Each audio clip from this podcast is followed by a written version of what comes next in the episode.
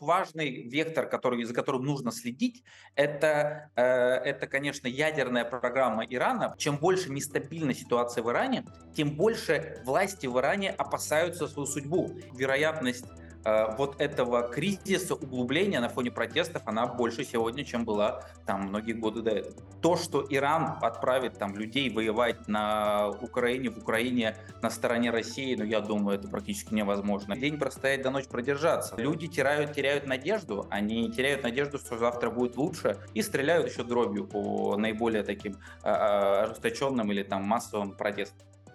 Всем привет, это подкаст «Что нового?». Меня зовут Надежда Юрова. В Иране уже больше трех месяцев продолжаются протесты. По оценкам правозащитников, к 26 ноября в ходе протестов убили не менее 450 человек, в том числе 63 ребенка. Еще более чем 18 тысяч протестующих задержаны. 14 ноября был вынесен первый смертельный приговор участнику протестов. Еще 21 задержанному были предъявлены обвинения, грозящие смертной казнью. Регулярно приходят также новости о поставке России дронов, а, обсуждается возможность проведения американо-израильских учений. В общем, все эти новости из Ирана мы обсудим сегодня вместе с иранистом, автором телеграм-канала «Дежурный по Ирану» Никитой Смагиным. Никита, здравствуйте. Здравствуйте. А, для начала очень хочется уточнить, а почему именно Иран уже много лет является одной из главных проблем для Америки? Ну, в общем, история это старая. Э, то есть началась она, понятно, в 79 году. Это исламская революция. И исламская революция, она, в общем-то, в основе была такая антиколониальная. Вот. И понятно, что Соединенные Штаты были главной мишенью в этом смысле. Среди иностранных сил, надо сказать, что не только Соединенные Штаты. То есть вообще исламская революция, она бросила вызов всему полюсу примерно. То есть сначала Соединенным Штатам, чуть-чуть позже, буквально пару месяцев спустя, э, Советскому Союзу. То есть там было вообще, мы ни с кем тем, что называется. Вот. Но тем не менее, Соединенные Штаты были главными, и там была главная история с захватом э, посольства американского. Это было, собственно, сразу же после исламской революции произошло. И э, для Соединенных Штатов это стал такой водораздел. После этого момента Исламская республика в значительной степени стала вне закона, потому что, ну, есть, в общем-то, свидетельства, когда произошла Исламская революция, сначала в Соединенных Штатах особо серьезно это не воспринимали, то есть как серьезную угрозу, несмотря на лозунги и так далее. Но э, захват э, посольства, соответственно, удерживали в заложниках больше года сотрудников посольства, это все произвело соответствующее впечатление совершенно переломное. Вот. Ну и потом, после этого много событий утекло, исламская революция как вот задала этот вектор антиамериканизма, он в значительной степени сокращал, сохранялся, при этом э, Иран, в общем-то, определенные политики иранские несколько раз пытались Э, нормализовать отношения с Соединенными Штатами, но уже тут скорее Соединенные Штаты были против, я бы так сказал, ну, кроме Барака Обамы. Барак Обама был исключением.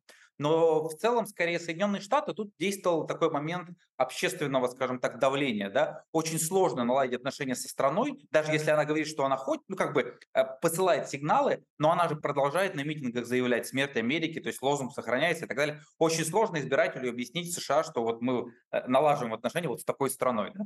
Тем не менее, то есть Бараку Обаме это почти удалось, вот, но э, почти, собственно, сейчас, я бы сказал, так не считается уж точно, так что и вот это все сохраняется, и, в общем-то, я бы даже сказал, в каком-то смысле деградирует сегодня. Одна из последних э, новостей про племянницу верховного лидера Ирана.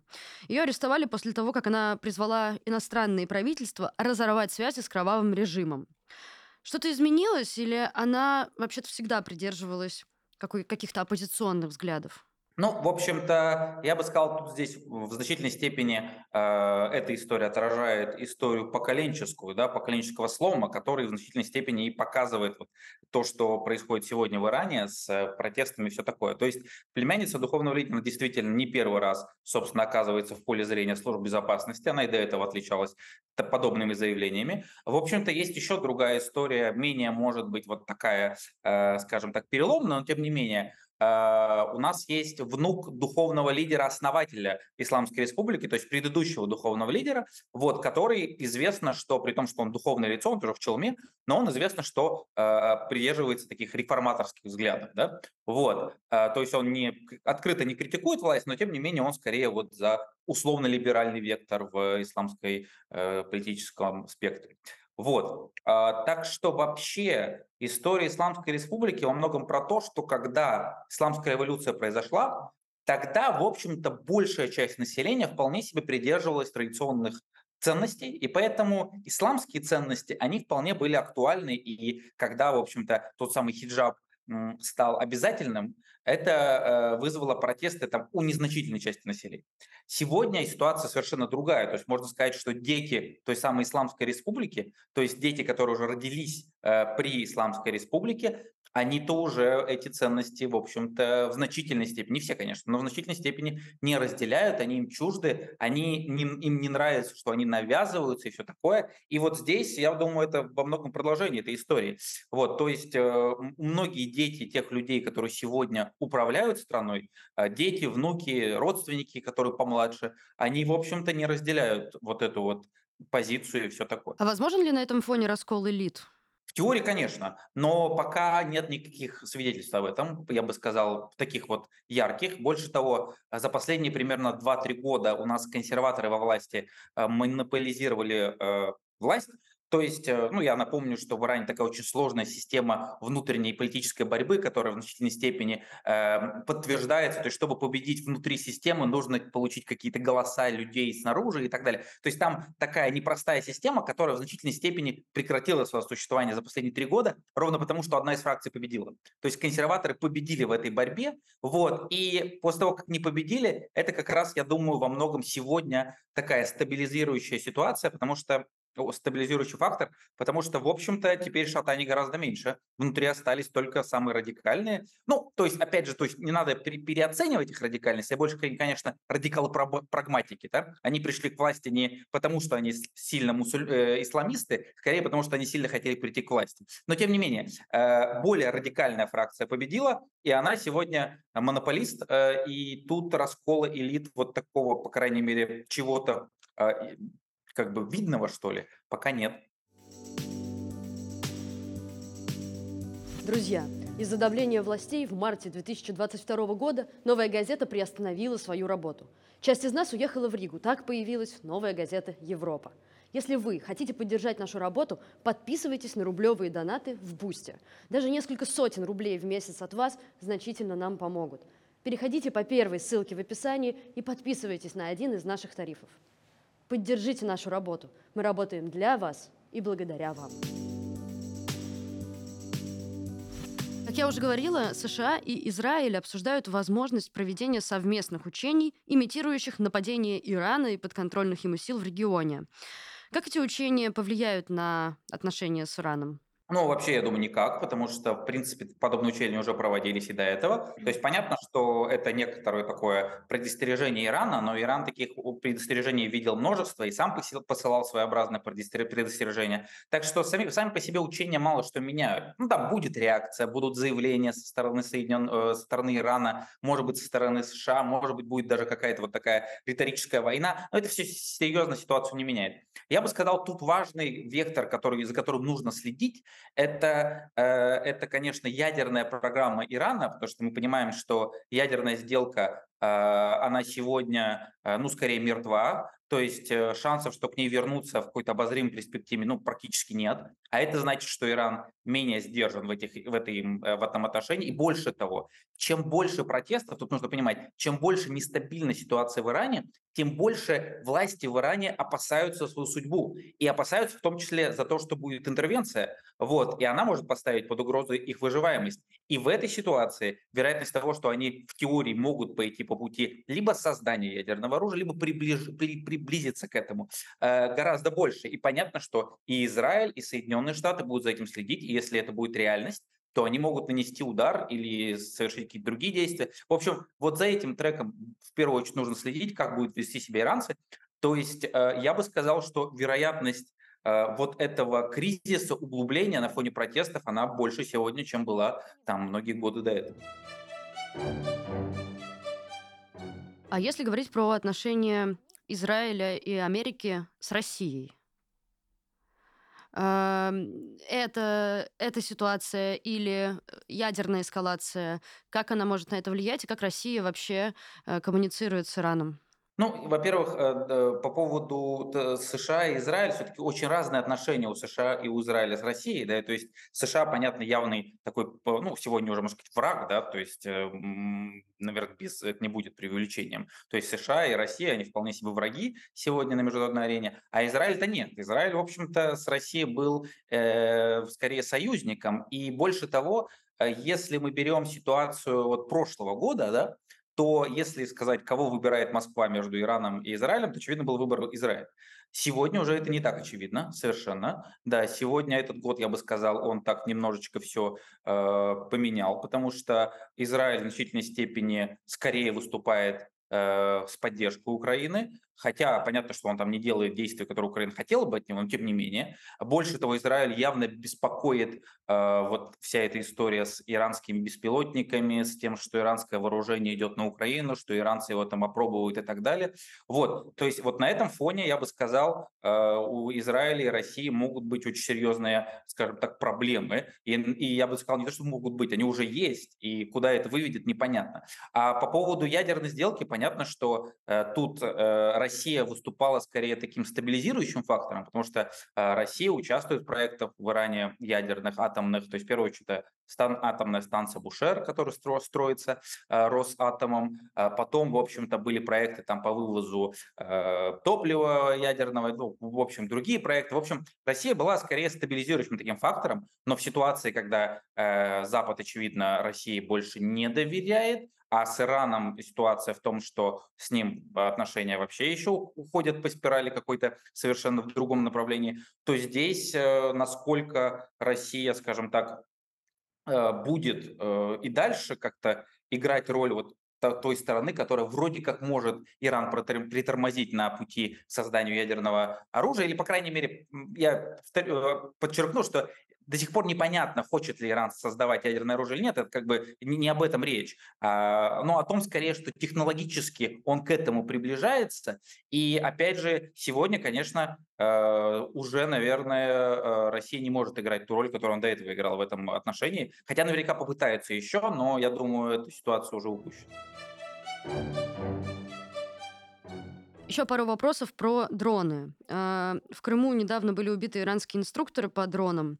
Э, будет ли Иран продолжать помогать России в войне с Украиной э, вот таким вот человеческим ресурсом, или он все-таки станет поосторожней? А, ну, во-первых, я напомню, там история это была про то, что где-то в конце октября были убиты эти люди, и потом подтверждение со стороны Украины пришло не так давно, то есть эта история это уже больше месяца, вот, и очевидно, что за это время Иран оборотов-то не сбавил а, особо взаимодействия в отношениях с Россией. Я думаю, что, ну, во-первых, нужно понимать, что Иран наверняка смотрит на это как на XS, то есть у Ирана периодически гибнут люди то в Ираке, то в Сирии, то еще где-то в регионе, ну, чаще в, в Сирии, конечно. Вот, так что я думаю, для него это не то, чтобы там какая-то история, которая переворачивает э, всю внешнеполитическую игру. Вот, но в то же время э, нужно понимать, что Иран, насколько понимаю, и не собирался, и не собирается отправлять людей на Украину. Скорее речь о том, чтобы э, какие-то отдельные инструктора помогли освоиться российскому, российской армии с иранским вооружением. Насколько я понимаю, это не так сложно. То есть иранское вооружение, насколько я знаю, я опять же не военный эксперт, но все-таки военных экспертов, я почитаю и общаюсь с ними, как понимаю, то э, вооружение иранское, оно относительно простое в использовании, и поэтому постоянное присутствие большого контингента иранцев тут не нужно. Вот, поэтому я думаю, конечно, какие-то подобные эксцессы могут быть. Наверняка иранские советники будут приезжать, и э, чем дальше, тем больше их будет, так или иначе будут они присутствовать в России, но все-таки это все-таки будет история про э, отдельные единицы. То, что Иран отправит там людей воевать на Украине, в Украине на стороне России, ну, я думаю, это практически невозможно. Это, э, и у них у самих проблем много, у них у самих мобилизационного ресурса уже, уже совсем не хватает, чтобы справляться с теми задачами, которые они ставят и ставили. Э, и я думаю, внутри страны к России относятся, мягко говоря, не очень положительно исторически. Так что я думаю, тут это, это практически исключено. Собранные в России иранские беспилотники должны появиться на фронте уже в следующем году. Э, в общем, эксперты некоторые полагают, что Иран поступает так, чтобы избежать усиления санкций. Ведь, вероятнее всего, Иран не будет после этого передавать России беспилотники напрямую. Ам, Это действительно так? И поможет ли это Ирану уйти от санкций? Я думаю, что, может быть, э, эта идея и в каком-то смысле эм, присутствовала при принятии такого решения, но все-таки санкции, которые принимаются вот дополнительно в отношении Ирана за беспилотники, они э, совсем не столь э, серьезные, скажем так, как далеко не так серьезные, как те, которые были приняты за ядерную программу. Э, Это с одной стороны. А с другой стороны, нужно понимать, что сегодняшняя власть в Иране, она все-таки живет по принципу скорее день простоять, до ночь продержаться. То есть у нее э, ситуация валится, э, почва уходит из-под ног, и они пытаются как-то залатать дыры с бюджетом, пытаются э, как-то э, справиться с протестным давлением внутри страны. У них на вн- внешнеполитическом контуре тоже проблемы. Сейчас обострение с Азербайджаном. Израиль усиливается в регионе, все больше стран э, им- взаимодействуют с Израилем, и э, Израиль может как бы иметь свою инфраструктуру в этих странах, те же там Объединенные Арабские Эмираты, э, тот же Азербайджан и другие страны. В общем, у Ирана, я думаю, ему немножечко сейчас не до этого, не, не то чтобы не до этого, не до того, чтобы думать в долгую, вот так. И я не думаю, что там есть какое-то стратегическое видение, что вот по поводу санкций мы должны сделать так, чтобы те будут отменены, а когда-нибудь эти там не будут действовать. Не думаю, что это все так сложно. Так что скорее э, здесь как бы игра в коробку. Другой вопрос, что иранцы, возможно, хотели сделать беспилотники таким фактором давления на Запад. То, что если вы хотите, чтобы мы прекратили взаимодействовать, тогда, собственно, отмените ядерную, э, верните ядерную сделку отмените санкции того рода. Я думаю, это могло играть, но это не сработало точно, э, скорее наоборот. Перейдем к дню сегодняшнему. В Иране... Сейчас. Давайте перейдем к протестам. А, В Иране они продолжаются уже больше трех месяцев. Давайте вкратце расскажем, из-за чего они вспыхнули и как там относятся к демонстрантам. Протесты э, в Иране идут, я бы сказал, почти не прекращаясь уже э, года два как, в том смысле, что э, уже последние примерно два года то там, то тут всегда были какие-то каждый месяц э, локальные протестные акции. То здесь забастовка, то там кто-то вышел, то тут кто-то э, разозмущался и поднял толпу и все такое. То есть это история про то, что вообще-то в стране настолько серьезно назрел, эм, назрели проблемы, вот, что, в общем-то, сегодняшняя вспышка протестная, или это уже, наверное, не вспышка, потому что уже более двух месяцев у нас вот страна в состоянии постоянного вот этого протеста, это что-то уже большее, э, она не про то, что кто-то возмутился платком, это явно не про это. Это про то, что платок стал вдруг объединяющей э, объединяющим сюжетом, потому что из-за своего символизма нет более, наверное, яркого символа Исламской Республики внутри страны, чем обязательное соблюдение хиджаба. Так вот, э, а так протесты э, продолжаются, и я уверен, будут дальше продолжаться, ровно потому, что огромное количество проблем внутри страны назрело. Это в первую очередь экономика. То есть страна у нас после того, как в нее, против нее ввели санкции в 2011 году, после этого экономика фактически не росла. То есть она то шла вверх, то вниз и так далее. Но сегодня ВВП страны на том же уровне, на котором была, было оно в 2011 году. А если пересчитать, на, пересчитывать на душу населения, то еще меньше. Вот, то там на уровне 2005 года примерно. То есть э, люди теряют, теряют надежду, они теряют надежду, что завтра будет лучше. А, то, что хуже может быть, а вот лучше уже никто в это не верит. Это, я думаю, основное. Помимо этого, конечно, история про эм, ограничения исламские, которые людей уже совсем не устраивают, просто потому что молодежь. А молодежь, я бы сказал, не что там молодежь прям молодые, но люди там младше 40 лет, условно говоря, да, то есть вот те самые, которые родились при Исламской Республике, они в массе своей все эти ценности уже не воспринимают, и для них это понятно, что странно, глупо и уже невыносимо, что.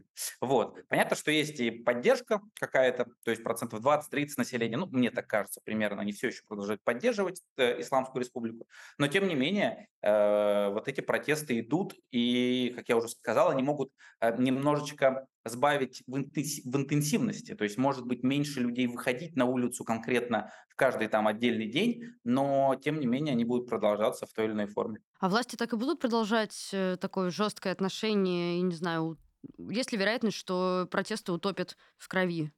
Или, возможно, все-таки послабление и затягиваемость этой ситуации? У нас, я бы сказал, на текущий момент было два этапа. Примерно первые два месяца это была стандартная реакция Исламской Республики на выходы людей на улицу. Она то же самое использовала в ходе протестов в 2019 году и то же самое в ходе протестов в 17, зимой 17-18 года. То есть, когда люди выходят, используются против них дубинки, слезоточивый газ и стреляют еще дробью по наиболее таким а, а, ожесточенным или там массовым протестам.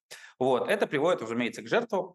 А, хотя, поскольку стреляют не боевыми, а именно дробью, то может быть чуть меньше, чем могло бы быть. Вот. Но это было первые два месяца, а сейчас, то есть на прошлой неделе у нас против курдских районов началась уже другая история, а именно тактика, которая больше напоминает э, противодействие повстанцам, нежели протестующим. То есть э, курдские города, там несколько городов были наиболее, где было такое сопротивление наиболее ожесточенное, они просто оцеплялись, то есть перекрывались дороги, дальше уже вводятся армейские части, это и корпус Старошландской революции, и армия, и они уже боевыми, собственно, стреляют по тем, кто э, протестует, тем, кто там проявляет какое-то несогласие и так далее, и так далее. То есть я бы сказал, что вот этот этап этап ужесточения, он, в общем-то, начался. Пока он начался ну, в отдельном взятом регионе.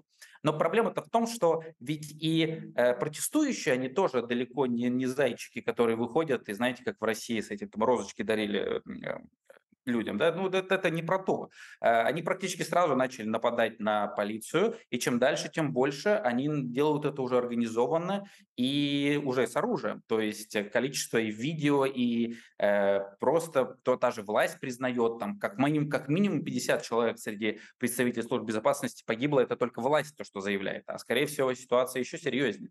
И протест, он становится не только радикальнее, он становится еще и более организованным, и очевидно, что оружие начинает поступать в Иран со стороны э, приграничных государств. Ирак в первую очередь, в вторую очередь Пакистан с Афганистаном. Так что, в общем-то, здесь э, история про то, что протест, как я уже сказал, он может потерять э, как бы массовость, но при этом он явно набирает и продолжает набирать в плане радикализации и организации. И поэтому это будет иметь продолжение и, возможно, продолжение еще более серьезное, чем мы видели до этого. Ждать ли реакцию демократических стран э, на это? Не знаю, высылка послов э, или иранских представителей в своих регионах?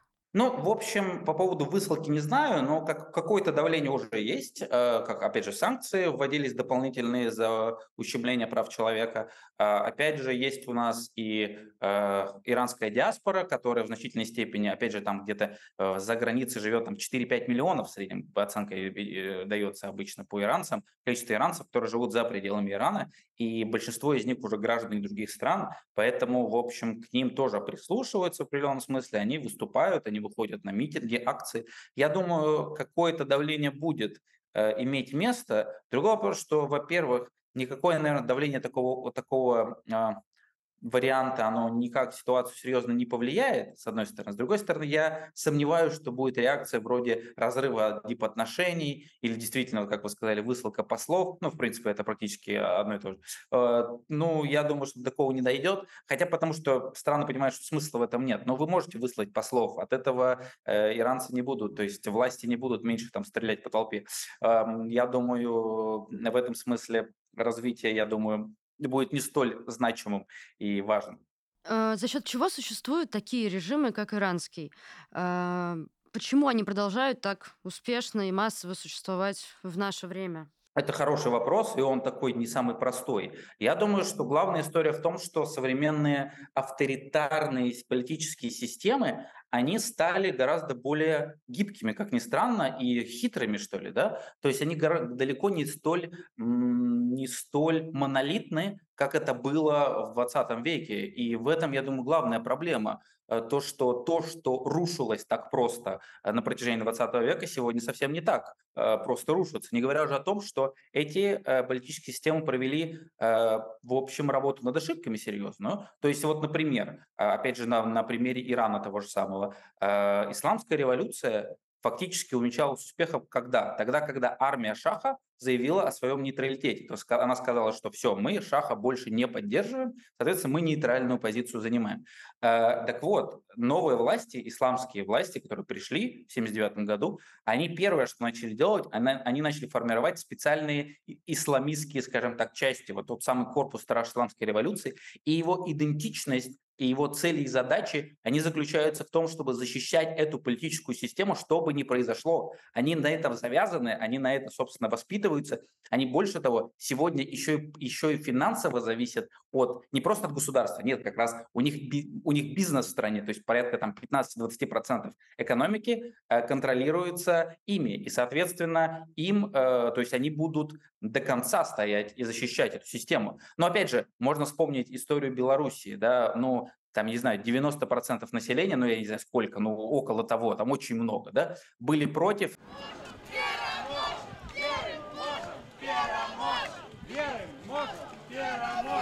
но достаточно было небольшой прослойки поддерживающей и сохраняющей лояльность, если у них есть, собственно, оружие, репрессивный аппарат, и они ни шагу назад, что называется, не дрогнули, и страна как бы сохранила все то же самое, что было до этого. Понятно, что белорусский протест он менее радикальный, это тоже важно. В Иране все-таки не так. Вот. Но опять же, там история Венесуэлы, то же самое примерно. Там 20-30% населения продолжают поддерживать эту, эту власть, и этого оказывается достаточно, если ваша власть сохраняет монолитность. И я думаю, вот это про то же примерно. То есть все понимают, что раскол элит невоз... нельзя ни в коем случае допускать. Они делают все, чтобы его не допускать, потому что знают, что это вот это крах. Плюс к этому есть еще история как раз той самой гибкости, которая заключается в том, что всегда можно что-то пообещать, что-то, я имею в виду протестующим, потом можно уже не выполнить, это не обязательно, что-то еще сделать, как-то э, не так, где-то провести себя там одним образом, где-то другим, где-то расстрелять толпу, где-то наоборот поговорить с толпой. Ну, в общем, я говорю, э, сегодняшние системы, они э, более э, хитрые, менее хрупкие, что ли, в этом смысле. И вот э, они провели, что называется, работу над ошибками, и поэтому это все не так просто. Это был подкаст «Что нового?». Слушайте и другие подкасты «Новой газеты Европа», «Экономический, нежели богато» и «Поживем-увидим», где мы пытаемся понять, как нам жить дальше. Если вам хочется не только услышать, но и увидеть нас, подписывайтесь на наш YouTube-канал. Все подкасты выходят в видеоформате. Спасибо, что вы с нами. Ваша новая газета Европа.